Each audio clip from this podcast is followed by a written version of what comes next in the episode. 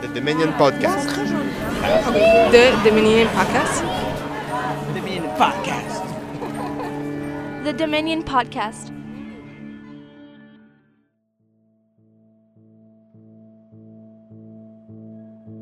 There's a very extremely high probability that this pipeline is going to rupture within the next five years of its operation.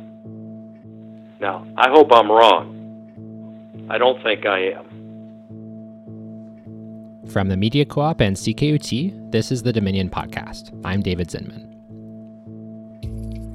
On the show today, we're going to be talking about Enbridge's Line 9 pipeline, which runs from Sarnia, Ontario, eastward to uh, Montreal, Quebec.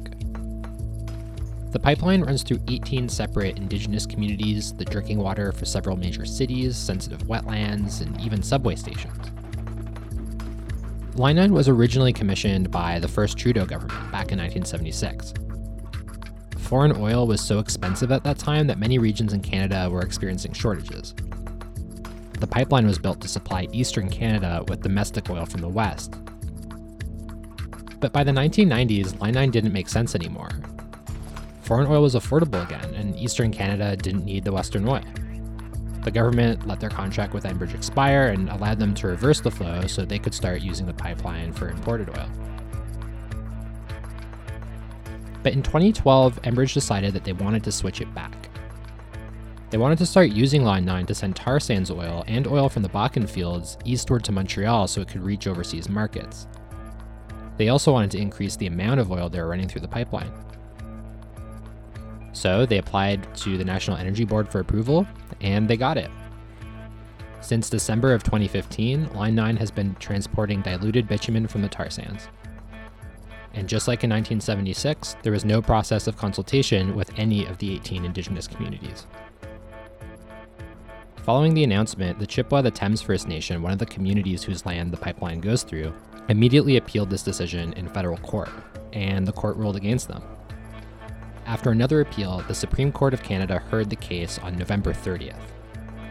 The Media Co-op's Daria Machenkova was there and spoke with Myeengun Henry, a Chippewa the Thames band counselor and teacher at Conestoga College.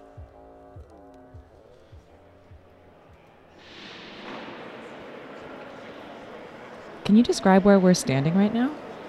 Well, we're standing on the land of the Algonquin Nation in a building called the Supreme Court of Canada. And we're actually standing just outside the doors of where the hearing is taking place. There are lots of people watching, lots of police officers.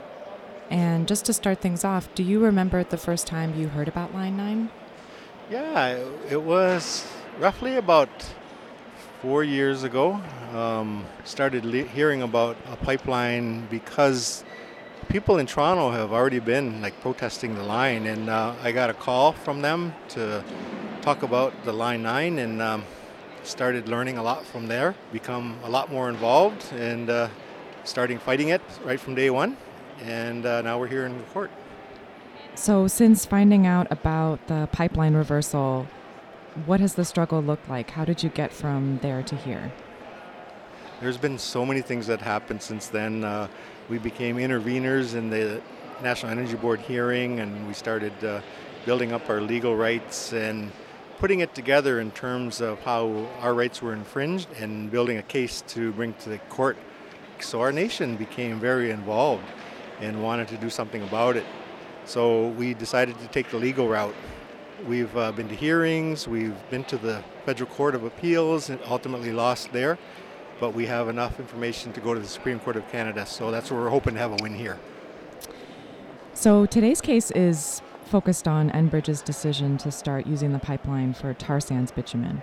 But from what I understand, it seems like there wasn't actually any consultation when they built the pipeline to begin with. Yes, uh, when the line was put in, we were never consulted. We haven't been consulted on any of those lines. Uh, Union gas gas lines uh, that came through, we've never been consulted with that. Hydro One towers, we've never been consulted with that. So it's becoming a, a bit of a pattern. And, and now that we've gone through this process, we know our rights, and we're going to defend our rights, and we're going to deal with all these companies who keep uh, infringing on our traditional territory. In watching the arguments today, I noticed that there wasn't a lot of talk about treaty rights. Why do you think that is? Well, treaty rights uh, get infringed uh, based on their misunderstanding of, of where they land. You know, the water beds that, you know, were never included in the treaties are still under Aboriginal title rights. So when they bring in treaty rights, they forget to tell you that uh, there's parts of this land that's still not part of those treaties. Uh, we've never uh, ceded our water beds, and we're still here to protect them. So they, they still have to do some homework on, on treaty rights and, and title rights so that they can actually come to court more equipped. Because if they knew that, then we wouldn't be here because we would have that protection there. What do you see as driving that, though? I mean, why do you think that treaty rights aren't present in the national discourse? What, what I think about with all these things that are going on is the lack of understanding of Aboriginal people in this country. As a teacher at a college, you know, we're still getting people that don't know what residential schools were about in this country. People don't equate that with things like apartheid, you know, which is definitely a result of a legal process against a nation here.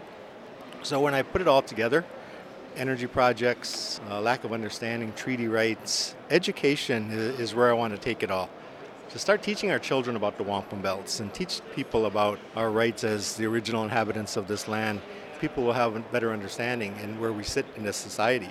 As partners, we're partners here. Changing gears a little bit, the fight against this pipeline has been a really long one, and I'm wondering what the effect has been on your own life.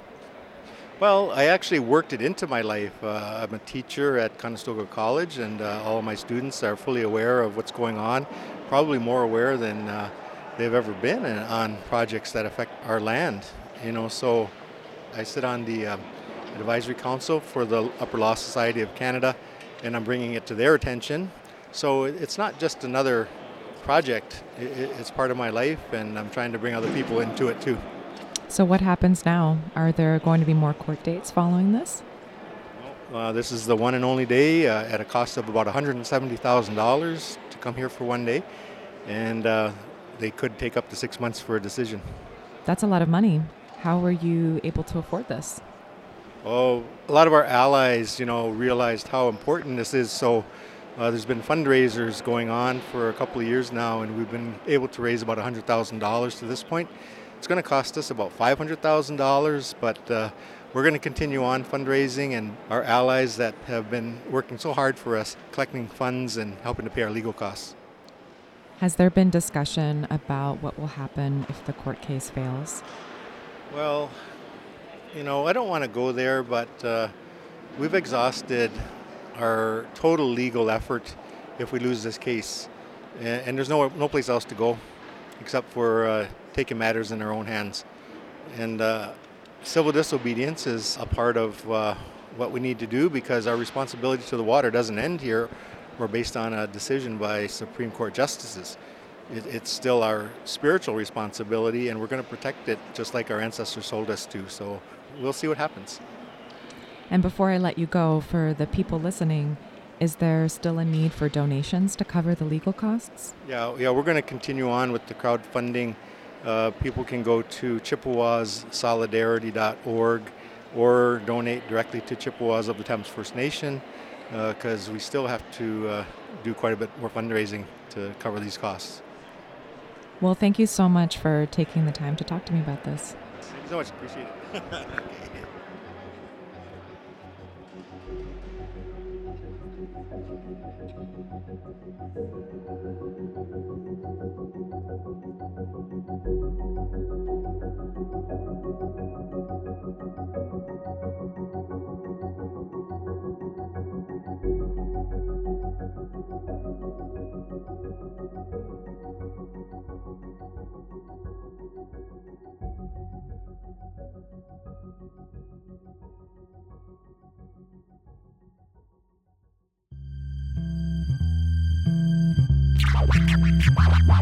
It's not just rich people that own the media. I own my media. I own my media. I, own my media. I own my media. I own my media. I own my media. The Media Co op is a grassroots national news network that's owned by its members. Join us today at mediacoop.ca slash join.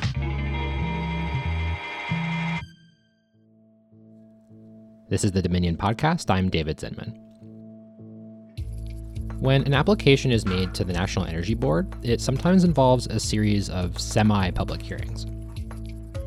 And while it's now more difficult to do, you can apply to participate in these hearings by being something called an intervener. In your application, you can even ask for funding for specific activities. And so, after a Quebec environmental group called Équiterre got approved as an intervener in the Line 9B hearings, they also got approved for funding for an independent report on Enbridge's proposal. They hired Richard Kuprewicz, who's the president of Accufacts, a firm specializing in third party reviews of energy projects. Richard has worked in the energy sector since the 1970s and agreed to speak with me about his report. A few quick jargon notes before we start. The NTSB stands for the National Transportation and Safety Board in the United States. The NEB stands for the National Energy Board. And when we refer specifically to Line 9B versus Line 9A, that's in reference to a decision by Enbridge to break up their pipeline in their application to the National Energy Board so they wouldn't have to go through what's called an environmental assessment. I hope that clarifies things and enjoy the interview. In most of the interviews that I've read, it describes you as having 40 years of experience in the energy sector. I'm wondering if you can talk a bit about what that experience was and, and how you got to Accufacts. Well, it's actually over 40 years. It, it's amazing as you get older how the years go by so fast. Uh, but I've got extensive experience, actually field operational experience and design operational experience. The three major forms of energy transfer for oil, both production, uh, refining, and uh, pipeline. The bulk of my career has been in pipeline, and ironically enough, I was really involved as a more of a troubleshooter in organizations coming in and investigating, figuring out what we needed to improve on, what was the most cost effective way to deal with businesses. The last couple decades, I spent extensive uh, time in uh, following failure investigations, uh, representing usually the public in pipeline safety regulatory development here in the United States. And so, did you start Accufacts, or how, how did you get to that firm? Actually, I started Accufacts. It's owned by uh, a series of private investors who started the company for me and then um, proceeded along since 99. Accufacts has been around now for quite a few years, and I'd like to thank our reputation as we provide neutral, objective evaluation on uh, critical energy infrastructure issues. And I can and have represented parties on, on both sides of the fence, if that's the right way to characterize it. Mm. And so the reason that I asked you on is because when Enbridge was bringing their proposal for reversing the flow of Line 9B to the National Energy Board, through Accufacts, you actually wrote uh, a study of the proposal. It was, it was pretty detailed. Yeah. I was approached by some parties who asked me if I would be interested in looking at the Line uh, 9B issues in application. Very similar to what I'd done on Line 9A, a project that preceded 9B and I basically said, okay, given what you're asking, this is how you would approach a uh, an independent, neutral evaluation of the efforts. Uh, so, so in your report, you found evidence of extensive stress corrosion cracking, and uh, can you explain a bit what this means now that it's being used to transport diluted bitumen? Like, is there an increased risk? Well, I think the simple answer is yes. And for those who are not familiar, stress corrosion cracking is a combination of corrosion and cracking. So it's two types of threats that work together that can accelerate a pipeline to premature failure, usually rupture. A lot of the information to the NEB that is submitted by the pipeline operator in Canada is public record. And so somewhere in all the files, you'll find some information that identifies the number of possible SCC sites on line 9B can look at it and figure out that, like line 6B, that rupture failed, the Marshall, Michigan, there is extensive SCC cracking threat on line 9B. That is a major threat of concern on his pipeline. So, I actually just want to talk a little bit more about that other line you mentioned, line 6B, uh, which ruptured in Kalamazoo, Michigan. It, it was the largest onshore oil spill in U.S. history.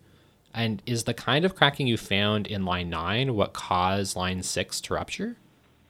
Yes and the NTSB has made that pretty clear. If you go back and look at their public records, it's a combination of stress corrosion cracking, along with some very severe general corrosion wall loss, which is the actual thinning of the pipe wall.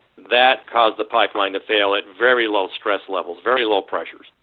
And and just talking about you know line 6b in the report you include the findings there was an investigation by in the us the national transportation and safety board investigating the 6b rupture and, and in that report it criticized enbridge's rupture detection program. It called it inadequate. It took 17 hours for enbridge to even identify the rupture.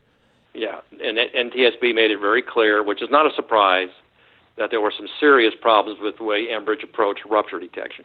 But I can tell you, I've been very clear that the existing Canadian regulations regarding pipeline leak detection are wholly inadequate for rupture detection.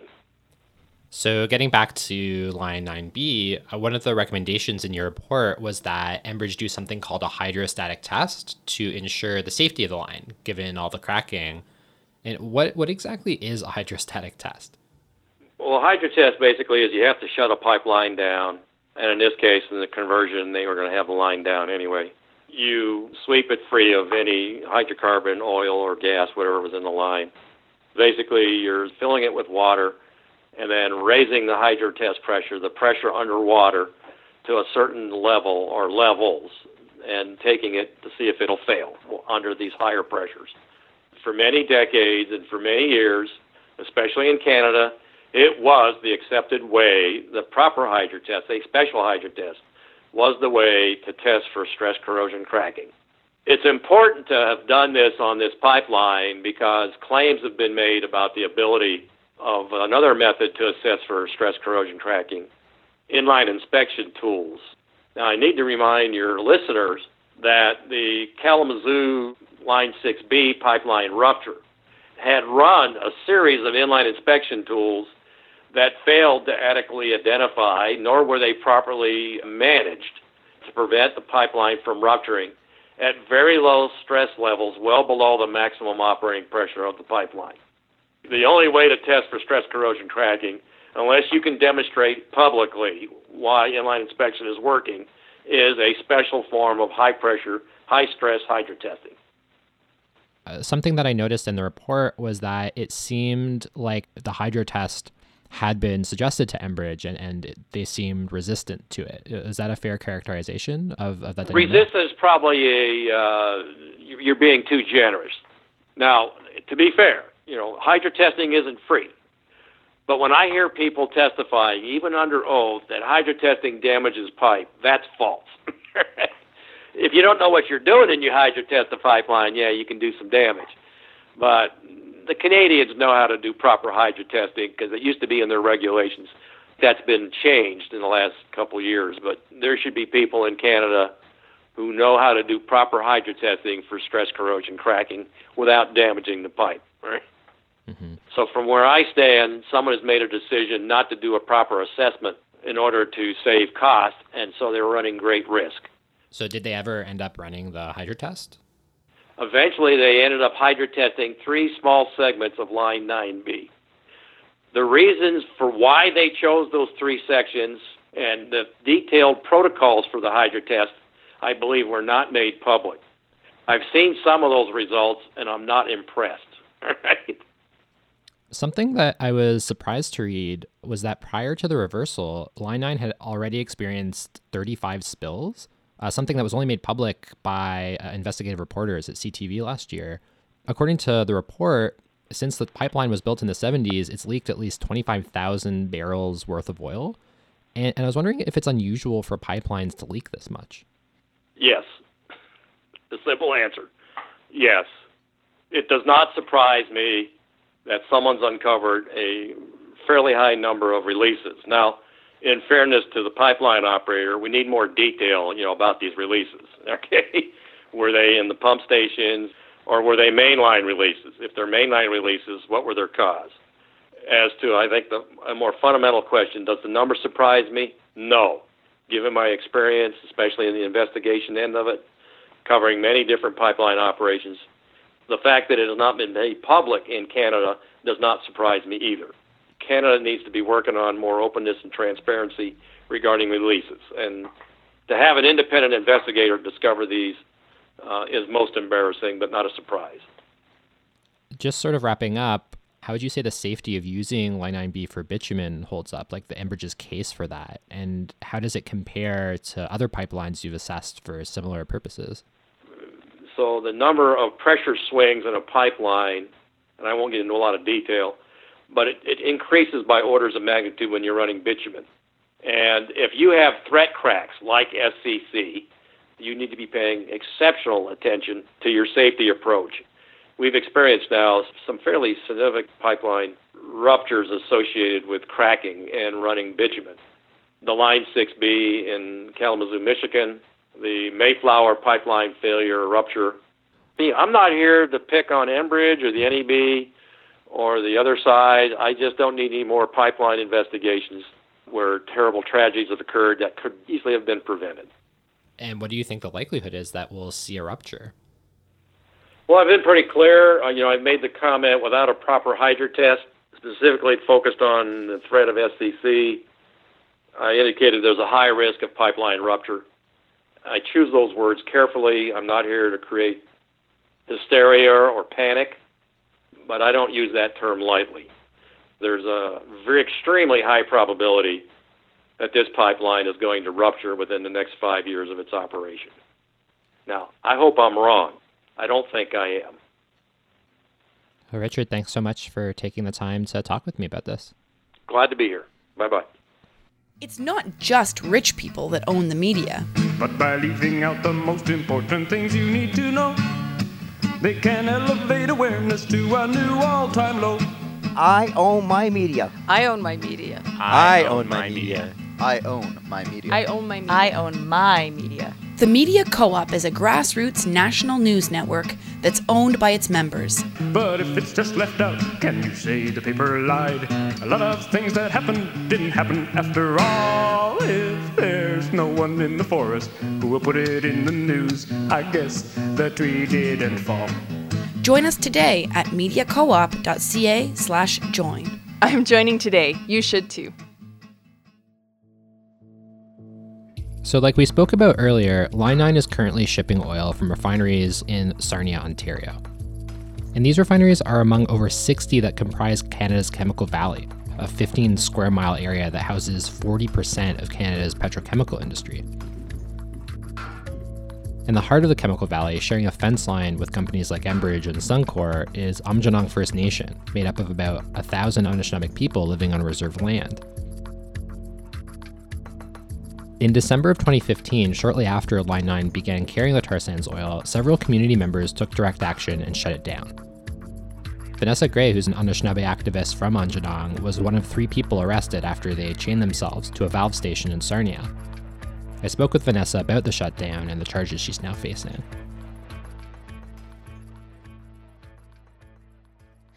Uh, so I grew up in Aamjiwnaang up until I was 10 I didn't think much of it when I was growing up, um, but I do remember I was aware that the sirens that were placed in my community were there to warn us when something was wrong. And when the sirens went off, we were supposed to go inside and shut off all the ventilations and turn on the radio and wait to hear what to do next. Oftentimes, when there's a spill or release in the chemical valley, we have to pay attention to what direction the wind is blowing uh, because then we know which way to run the opposite direction. And again, for people who are unfamiliar with this, like what did what did that mean for you growing up there? I uh, had a hard time with asthma attacks growing up like taking trips to the emergency room because I had trouble breathing. Using puffers was common for children, um, for me, my brother, and my sister, and the other kids that we attended daycare with. And since they've closed the daycare that I attended because there was high amounts of benzene in the air, they've opened a new daycare on the other side of the reserve where kids are still sent homesick because of the emissions from Shell now. So there really isn't a better place on the reserve. Every which direction there is a refinery. And so, being so close to these refineries, is uh, is Line Nine the only pipeline going through Aamjiwnaang? So Enbridge has two pipelines in my area, six and nine, and both come through the Chemical Valley. We have seen this type of change to a pipeline fail before, where their 6B pipeline ruptured in the Kalamazoo River, where Enbridge has now spent over a billion dollars trying to clean it up because it's just impossible to clean up bitumen once it's released into the air. Uh, we have seen that they didn't respond quick enough to help a nearby trailer park community. It took hours to actually get to the site and then like days to even tell anyone in the area what had happened. And that's kind of a concern with Line 9 because there's a lot of these areas where where no one is around the pipeline and it could take a long time for them to know when it ruptured and who's directly exposed to it. And so when Enbridge made their proposal to bring tar sands oil through Line 9, were, were folks in Aamjiwnaang aware? Like, was there a public announcement? I mean, no, because I think with Line 9, there's the pipeline talk to learn about. Because what Enbridge did with Line 9 is instead of bringing the whole pipeline to the National Energy Board as one, they split it up into Part A and Part B to avoid the environmental assessment. The reason why we're upset about Line 9 is that it is allowing the tar sands project to expand. And in order to understand how serious this is, people have to understand what the tar sands are and how they're impacting remote indigenous communities where they're extracted. And I think that's why it took a long time for the Line 9 movement to sort of build up because there's a lot to talk about more than just the reversal. So you're actually in court right now fighting charges from a shutdown of Line 9 from about this time last year when they started using it for the tar sands oil. Could you talk a bit about that action to shut down the mm, line? I was allegedly involved with a shutdown of Line 9. There were th- actually three shutdowns. First one was in Montreal. The three individuals broke into the valve site and then turned off the valve and then locked themselves to the valve. I was allegedly in the same situation in Sarnia later on in December, and then another anonymous one happened after that. So, we talked earlier on the show about how Line 9 goes through 18 separate Indigenous communities. And I think it's notable that the charges that you received are, from my understanding, unprecedented in terms of how harsh it is. So I was wondering what you think is behind this and, and whether you're surprised by it. Uh, yeah, it doesn't surprise me in an industry town though that it upsets those type of people to see resistance in a very upfront way.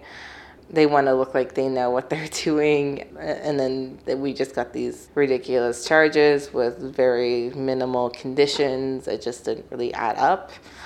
It just made like us activists uh, water protectors.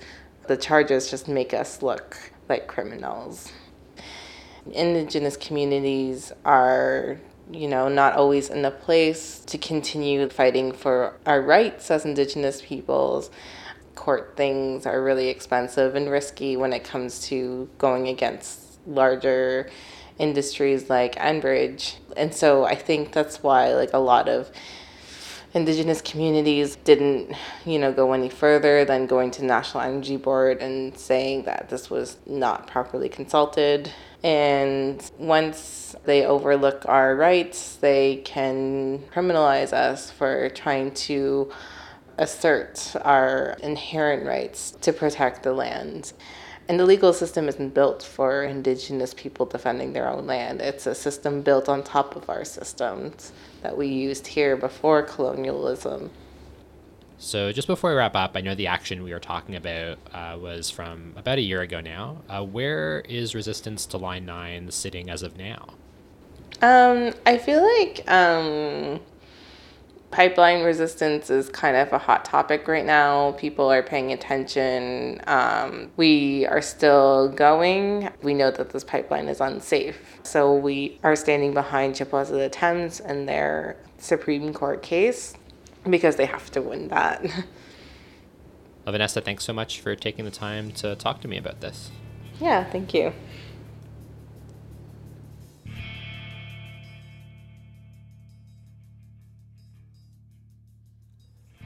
So that's the show for this month. If you liked what you heard, you can subscribe using any podcast app. Thanks again to Stefan Christoff and DJ Johnny Ripper for the sounds you heard in this episode. The Dominion podcast is recorded in the studios of CKUT in downtown Montreal on occupied Kanien'kehá:ka territory. Thanks again for listening, and we'll see you next month.